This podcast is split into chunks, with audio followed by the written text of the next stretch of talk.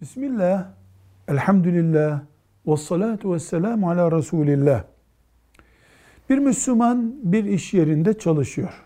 O iş yeri ona bazı aletler teslim, kamera teslim ediyor veya araba teslim ediyor.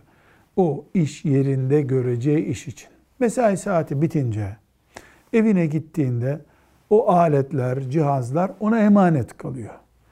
Bu emanetleri başka bir işte kullanıp para kazansa bu para helal midir? Cevabımız çok net.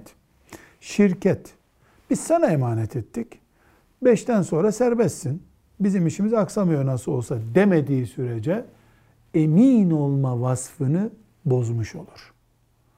Bir emindir yani güvenden dolayı ona teslim edilmiştir. Başka bir yerde kullanılması firmaya zarar verir. Firmanın işini bozar, kendi performansını bozar, ertesi gün tam çalışamaz. Bunlar sorundur, kul hakkıdır. Ama şirket zarar verme, bozma, serbestsin diye yetkili bir müdürü tarafından izin vermişse bir sıkıntı yok. Velhamdülillahi Rabbil Alemin.